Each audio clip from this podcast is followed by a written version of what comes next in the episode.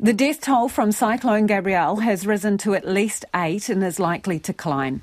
As we go to air, the Hawke's Bay victims include a 59 year old woman found in the roof cavity in her home as she tried to escape the raging floodwaters, a two and a half year old girl swept away in a torrent of water in the suburb of Eskdale, and a man in Gisborne taken when water engulfed his Te Karaka home.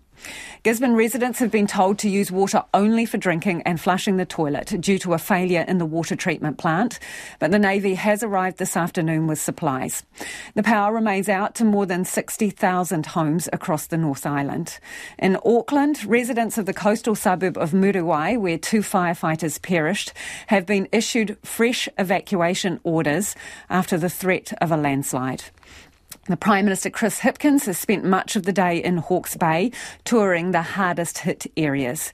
It comes as concern remains for more than 3,000 people who are still unco- uncontactable. Two thirds of schools across Tairāwhiti and Hawke's Bay have also reported damage. We will be with you again until 7 o'clock this evening with all the latest information.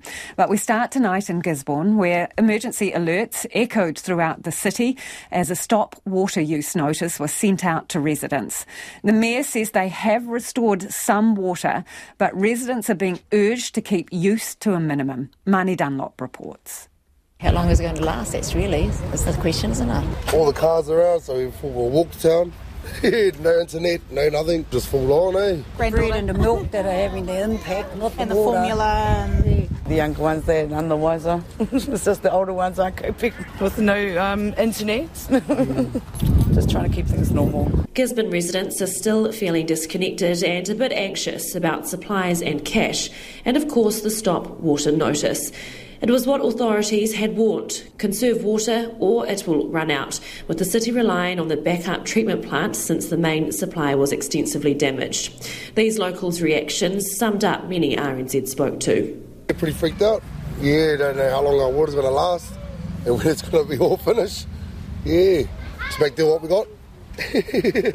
oh, just a bit shocked and I'm not sure, yeah. Trying to keep up to date and what's happening and what the cell phones done doesn't help. Oh, well, we knew it was coming. Everybody's been, well, most people have been trying hard to conserve. If, if you know, life isn't stressful enough, you know. the HMNZS Manawanui Navy ship offloaded supplies in Gisborne, including shipping containers of necessities and, most valuably, thousands of litres of water. But not enough to service Gisborne District's whole water use. Captain Commander Yvonne Gray says the ship can desalinate 15,000 litres of water a day with a fixed treatment plant on board. We've got the water, we've also got a lot of food, whether that's frozen or fresh morel type food. Uh, we've got clothes, we've got tents, we've got sleeping bags, we've got generators, um, and we've got a whole load of other stuff in between. Um, we can also provide diesel. The Navy offloaded all they had today and have returned to Tauranga to restock. Amid the chaos and devastation, though, these crew members, Petty Officer Medic Kurt Natrowski and Communications Warfare Specialist Paruhi Peters, who are from the East Coast, were relieved to get supplies to their own region. Making me a little bit anxious. I uh, haven't heard from my parents since Monday morning. It was a one email, and that's all I've heard since then. Um, so I'm quite keen to get in there and get stuck in and try help out um, my old community. As soon as I um, knew how bad the cyclone hit Te Tairāwhiti, I knew immediately that I wanted to help out because this is exactly why I joined. Back on land, work is underway to get communities reconnected and back to some form of normality for residents.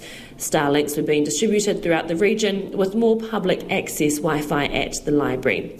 Stock and cash was coming in today with work underway to get ATMs back in use, which will be welcome news to these business owners and residents alike who have been struggling. For the first time ever, we've had to put a limit of milk and bread just so that everyone can have some, especially people with small children or infants, especially for older people who can't stand in the lines at Pak'nSave for two hours. A, a few items might be a bit short, like chicken. I mean, next week we'll probably be getting short on stuff. No EFTPOS, that's a bit of a bummer. It's 90% of our business. It is very difficult. It's a lot of people don't carry cash these days. It's been hard for everyone. People outside the council, which is becoming a hub of updates, businesses can use Wi-Fi to pay wages and sort urgent matters out. And some people ran out in jubilation as they were told State Highway 2 North will be opened tomorrow from 7 a.m. so they can finally return home. Marnie Dunlop reporting.